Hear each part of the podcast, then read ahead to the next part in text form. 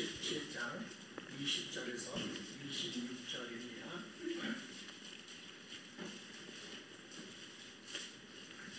네, 다한 목소리로 함께 공동하도록 하겠습니다.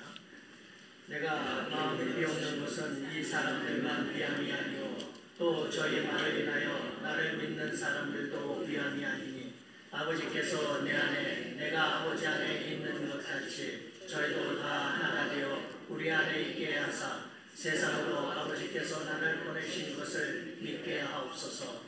내게 주신 영광을 내가 저에게 주었사오니 이는 우리가 하나가 된 것 같이 저희도 하나가 되게 하려 함입니다. 곧 내가 저희 안에 아버지께서 내 안에 계시고 저희로 온전함을 이루어 하나가 되게 하려 아버지께서 나를 보내실 것 같이 또 나를 사랑하신 같이 저희도 사랑하는 것을 세상으로 알게 하려 함이로소이다. 아버지여 내게 주신 자고 나 있는 곳에 나와 함께 있어 아버지께서 창세 전부터 나를 사랑하심으로 내게 주신 나의 영광을 저희에게 보게 하시기를 원하옵나이다. 외로우신 아버지여 세상이 아버지를 알지 못하여도 나는 아버지를 알았었고 저희도 아버지께 나를 보내신 줄 알았었나이다. 내가 아버지의 이름으로 저희에게 알게 하였고 또 알게 하리니 이는 나를 사랑하사 사랑이 저희 안에 있고 나도 저희 안에 있게 하려 함입니다. 아멘. 에, 여러분 주보를 가지고 계시는데 에, 주보의 뒤편에 기독 에, 시카고 기쁨의 교회 소개란을 한번 펴보시기 바랍니다. 어, 그 주보 교회 소개란에 목사님이 시카고 기쁨의 교회의 비전 그런 난을 두시고 거기에 한 글을 올렸습니다. 한번 같이 읽어보겠습니다. 시카고 기쁨의 교회를 향한 비전 테마는 동행입니다. 이 동행의 길에 여러분을 초대합니다. 감사합니다. 오늘 이 목사님이 그 교회의 비전을 정한 것처럼 오늘 동행이라는 그런 제목으로 말씀을 드리고자 합니다. 오늘 봉독한 말씀은 예수님께서 하나님 아버지께 독생자 예수께서 하나님 아버지께 우리를 위해서 기도하시는 그런 기도의 내용이었습니다. 우리는 다 하나님의 뜻에 의해서 부름받은 사람들입니다. 우리 기독교의 주로 주 어, 신학 사상은 하나님이 예지 미리 아시고 예정 예정하시고 택하시고 부르셔서 그 부르신 백성들을 사랑으로 돌보시고 기도로 돌보시고 또 어떤 때는 채찍과 책망으로 돌보시다가 당신의 거룩하고 영원한 나라에 인도하신다는 그런 내용이 우리 기독교의 핵심 교리입니다. 우리는 다 부름을 받은 사람들입니다. 그래서 하나님의 백성이 되었습니다. 어떤 사람에게는 이렇게, 어떤 사람은 저렇게 다 부름을 받은 그 방법이나 때는 다 다를 수 있습니다. 그러나 우리는 하나님 앞에 부름을 받았다는 것을 기억해야 되겠습니다. 오늘 부름 받으신 일의 성경 구절이 나타나고 있습니다. 마태복음 4장 18절에서 20절 22절까지의 말씀을 한번 봉독해 보겠습니다. 자막이 보이시나요? 우리 같이 읽어 보겠습니다.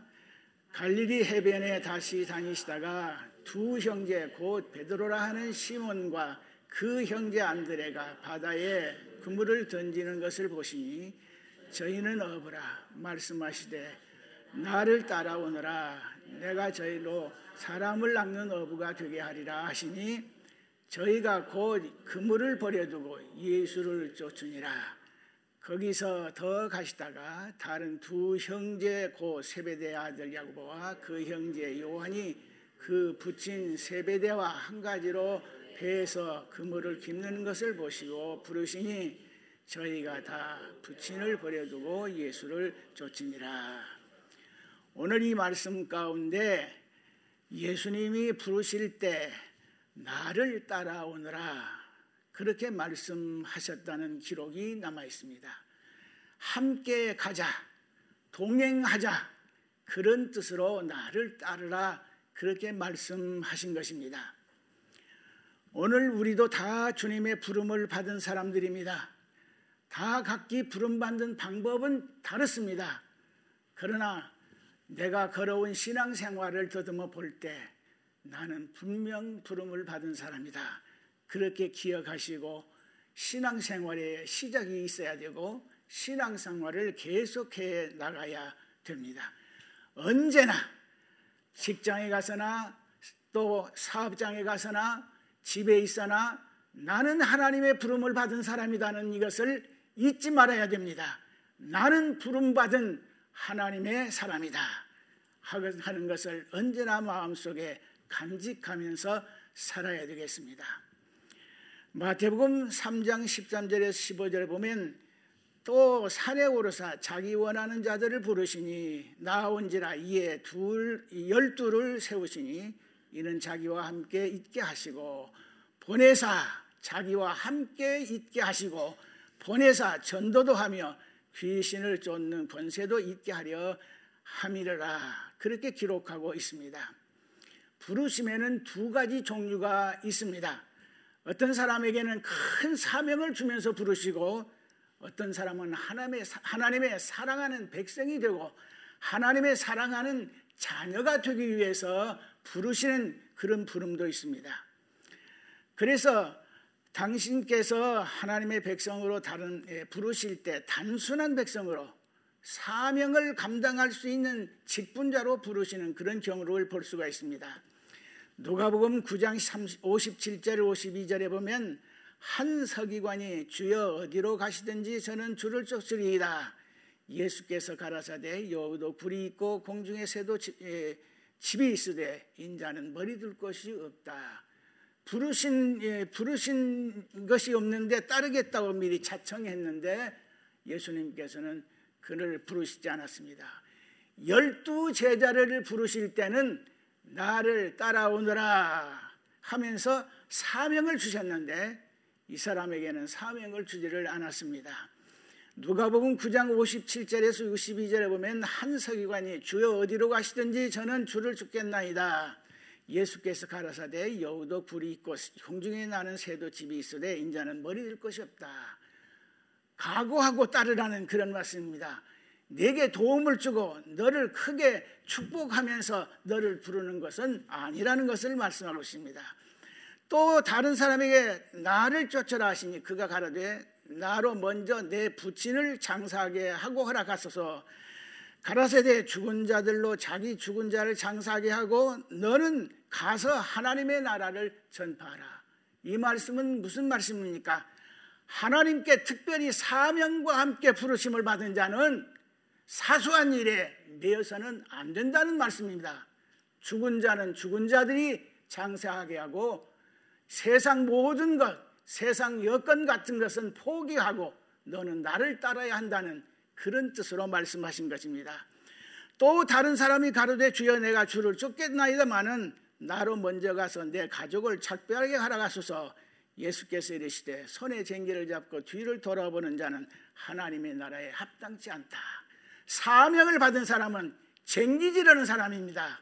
쟁기질하면서 뒤를 돌아보면 쟁기를 할 수가 없습니다.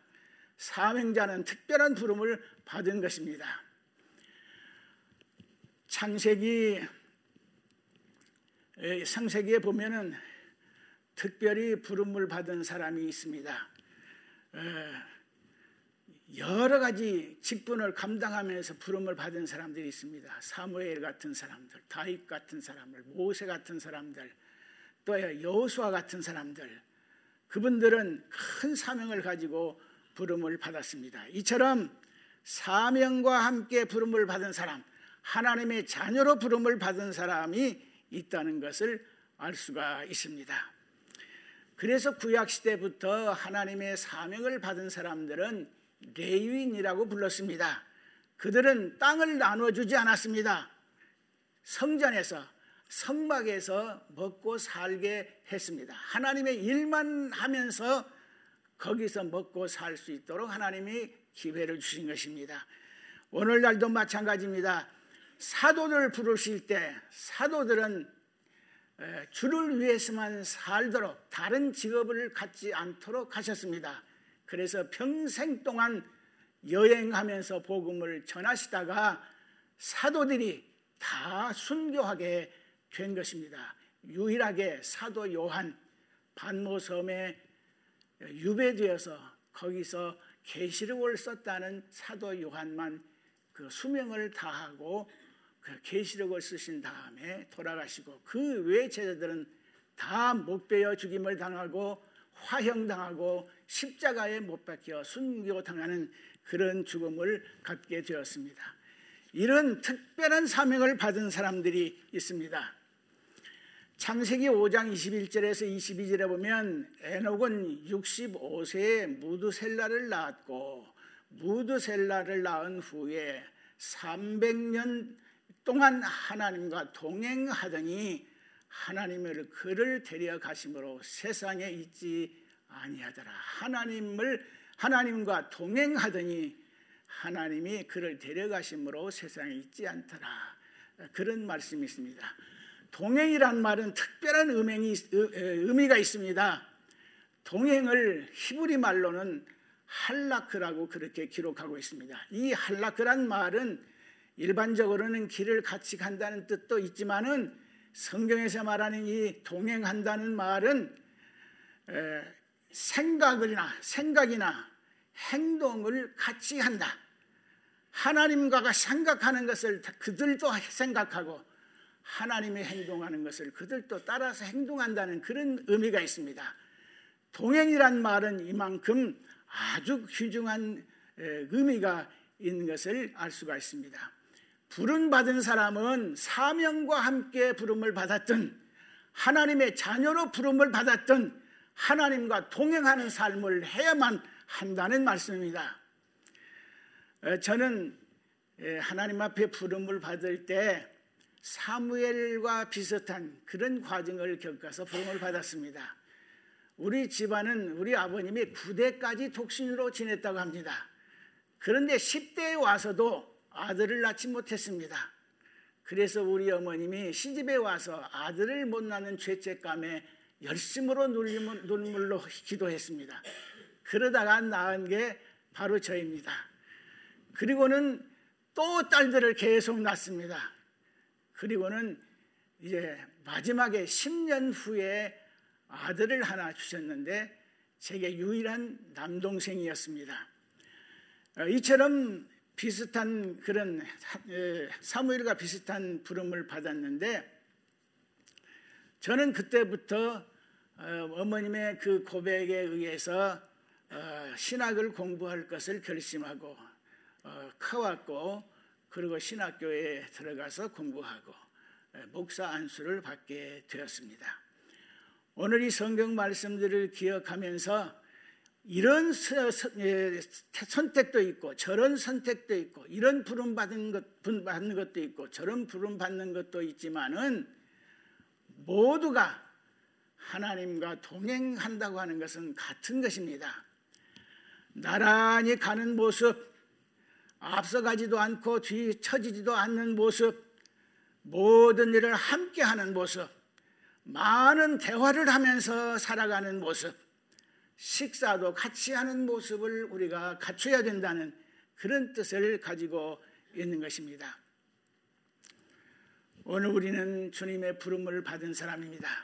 어떤 사람은 우연히 친구의 권유에 의해서 온 사람도 있을 것이고 부모의 권유에 의해서 오신 분들도 있을 것이고 어떤 분은 또 여자친구의 권유에 의해서 교회에 물, 발을 디뎌놓고 신앙생활을 시작한 분도 있고 각각 형편은 다르지만은 그러나 부름을 받았다는 사실은 동행을 위해서 부름을 받았다는 사실은 마찬가지입니다.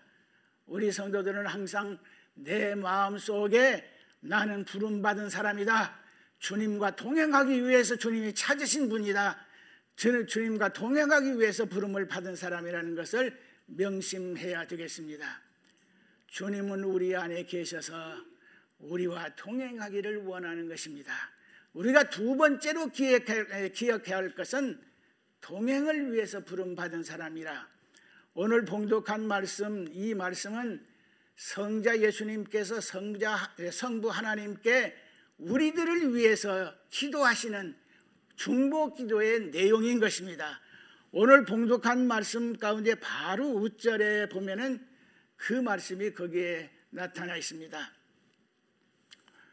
요한복음 17장 20절 보면은 또 예, 저희를 위하여 내가 나를 거룩하게 하오니 이는 저희로 진리를 거룩 진리의 거룩함을 알게 함이니이다. 저희를 위해서 다시 말해서 부름 받은 사람들을 위해서 그리스도인들을 위해서 기도한다는 그런 말씀을 하시고 내가 비옵는 것은 이 사람들만 위함이 아니오 또 저희 말을 인하여 나를 믿는 사람들도 위함이니 그랬습니다. 오늘 예수님께서는 아버지 하나님 앞에 중복 기도를 드리는데 우리를 위해서 기도하셨다는 것입니다. 그래서 우리 성부 성자가 일체이신 것처럼 우리 그리스도인들도 하나님과 일체가 되고 그리스도와 일체되고 성부와 하나가 되고 그리고 성도들끼리 하나가 되어서 하나님께 영광을 돌리고 우리가 세상에 전파한 그 말씀을 다른 사람들에게 전파하고 다른 사람에게 증거하게 하시기를 원합니다는 그런 내용 기도를 드린 것입니다. 오늘 우리는 성부, 성자, 성령의 이제 삼위일체가 하나 된 것처럼 그 안에서 그리스도인들도 하나님과 하나 되고 성령과도 하나 되고 성자와도 하나가 되어서 예수를 증거하고 하나님의 영광을 나타내는 그런 삶으로 주님을 따라야 된다는 그런 말씀을 하고 있습니다. 속죄의 은혜와 속죄의 영광도 같이 누리고 하늘나라의 영광과 하늘나라의 축복도 같이 누리게 해다 달라고 하는 아버지께 간구하는 그런 기도의 내용입니다. 아버지여 내게 주신 자도 나, 나 있는 곳에 나와 함께 있어 아버지께서 창세 전부터 나를 사랑하심으로 내게 주신 나의 영광을 그들도 받게 하옵소서. 그들도 보게 하옵소서. 그렇게 기도하고 있습니다. 고린도 후서 13장 5절에 보면 너희가 믿음에 있는가 너희 자신을 시험하고 너희 자신을 확증하라.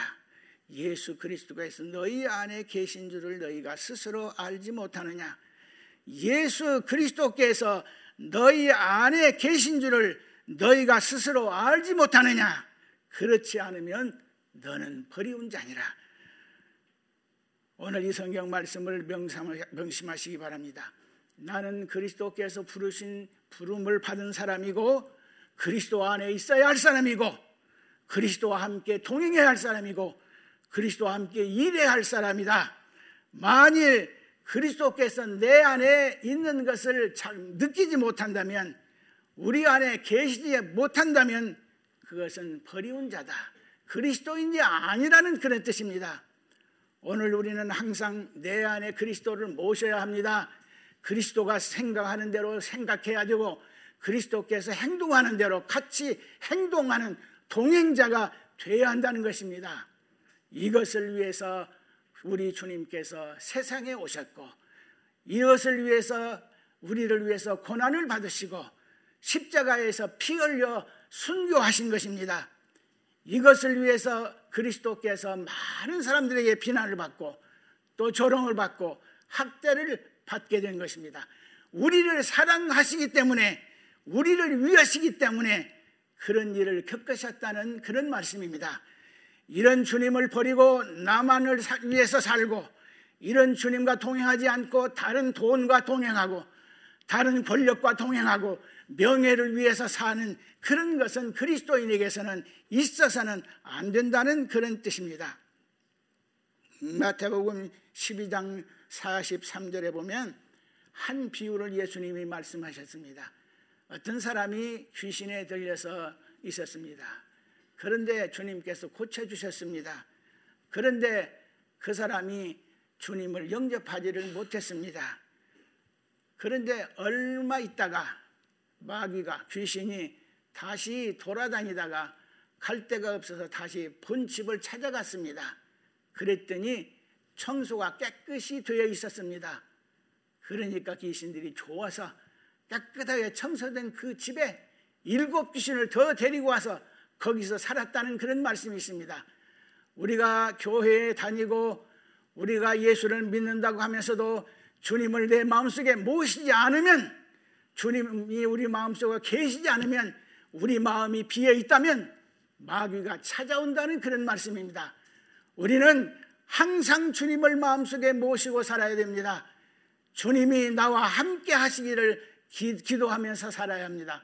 주님이 내 마음속에 계시면 우리는 안전하고 건강하고 또 하나님께 충성된 삶을 살 수가 있지만은 잠시 동안이라도 세상에 팔려서 돈에 팔려서 내 안위를 위해서 세상을 바라보게 되면 주님을 모시지 않고 주님을 잊어버리게 되면 마귀가 단번에 찾아온다는 그런 뜻으로 가르쳐 준 말씀입니다. 오늘 이 말씀을 기억하면서 언제나 나는 주님께 부름받은 사람이고 주님을 내 마음속에 모시고 주님이 말씀하시는 대로 행동하고 주님이 생각하시는 것을 보면서 나도 그렇게 생각하면서 세상을 살아야 되겠습니다. 이것이 동행입니다. 이것이 주님과 동행하는 삶인 것입니다. 주님께서는 또 성도들끼리의 동행을 원하십니다. 한 믿음, 한 소망, 같은 사랑을 통해서 형제들과 동행하는 삶을 살기를 원하십니다. 하나님 아버지 성자 예수 그리스도 성령께서 하나가 된 것처럼 그리스도인들이 다 하나가 되어서 주님 안에 있기를 원하는 것입니다. 그러므로 우리는 우리가 주님의 부름을 받은 사람들임을 기억해야 되겠습니다. 오늘은 목사님이 계시지 않기 때문에 성찬 예식을 하지 않고 있습니다만은 성찬 예식이 무슨 의미가 있습니까?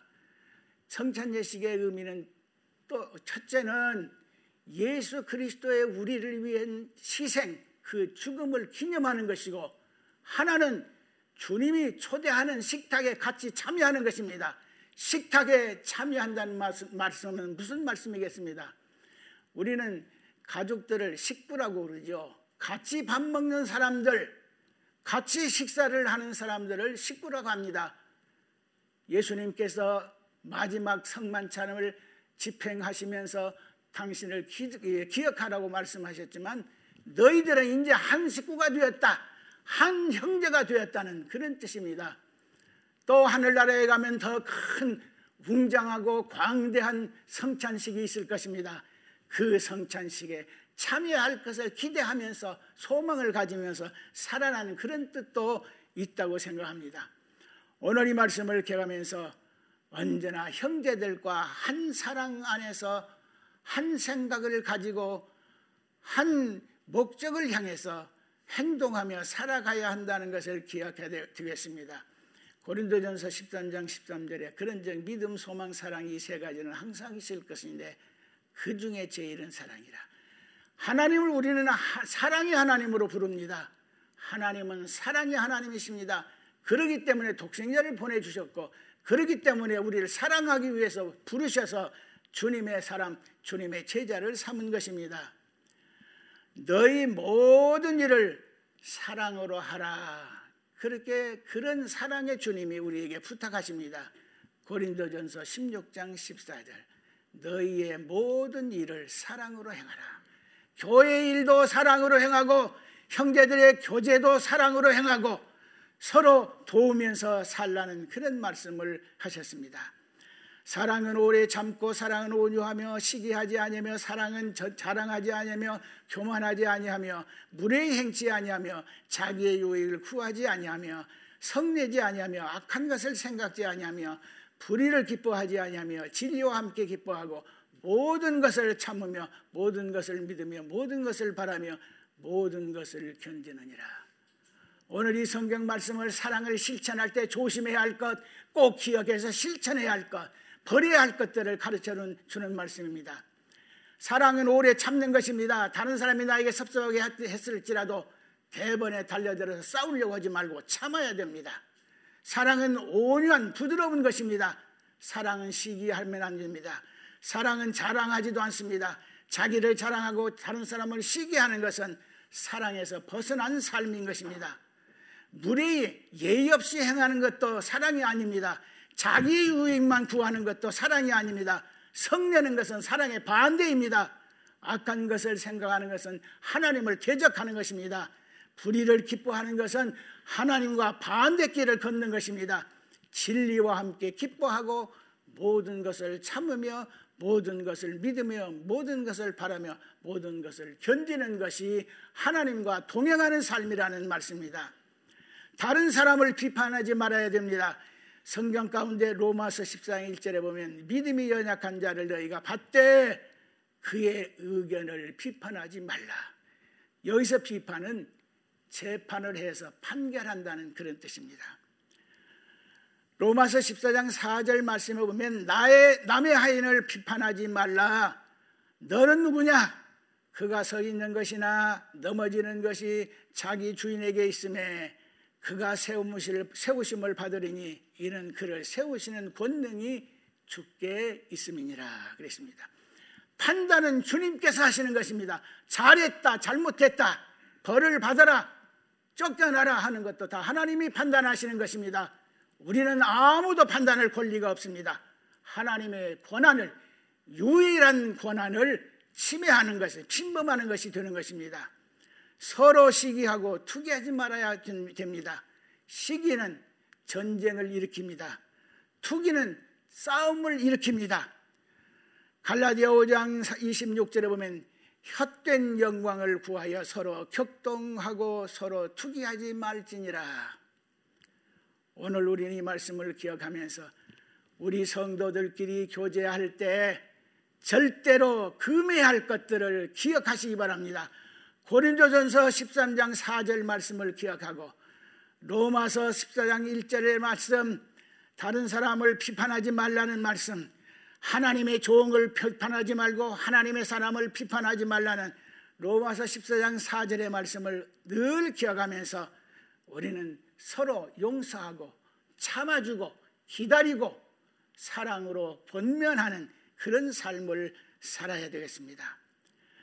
믿음의 형제들과 화목해야 하고 원망이나 원망을 받을 만한 일을 하지 말라고 그랬습니다. 마태복음 5장 23절 24절에 보면 그러므로 예물을 제단에 드리다가 거기서 내 형제에게 원망 들을 만한 일이 있거든 어, 생각나거든 예물을 제단 앞에 두고 먼저 가서 화목하고 화해하고 그리고 와서 예물을 드리라. 형제와 원수를 짓고 형제와 싸우고 형제를 미우면서 드리는 제물은 받지 않는다는 말씀입니다. 아담과 하와의 아들 가인과 아벨이 있었지요. 그런데 아벨은 순수한 예물을 바쳤습니다. 가인은 시기하는 마음으로 제물을 바쳤습니다. 가인의 제물은 연락지 않았습니다. 아벨의 제물만 연락을 받았습니다. 우리는 이 말씀을 기억하면서 우리 다 같이 하나님의 자녀입니다. 하나님의 부름을 받은 사람입니다. 예수 그리스도의 십자가의 공로로 구속받은 사람들입니다. 다 형제들입니다. 다 자매들입니다. 형제와 자매와 함께 하면서 동행해야 됩니다.